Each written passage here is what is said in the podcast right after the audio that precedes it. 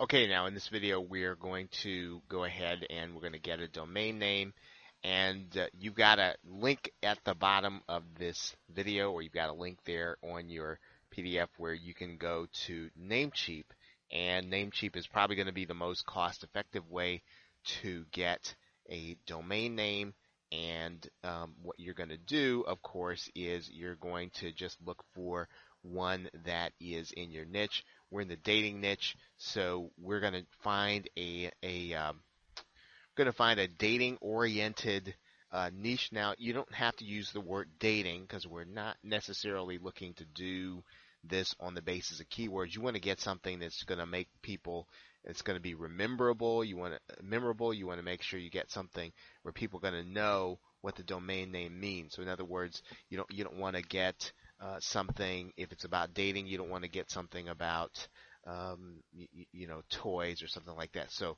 uh, we're gonna we're gonna find a domain name here, and uh, uh, we'll look here in Namecheap. So we'll try a few things and let's see what we can come up with.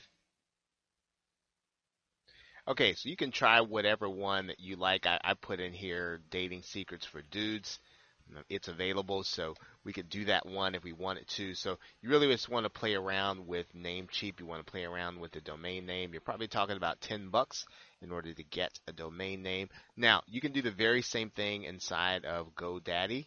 Uh, GoDaddy is fairly cost effective.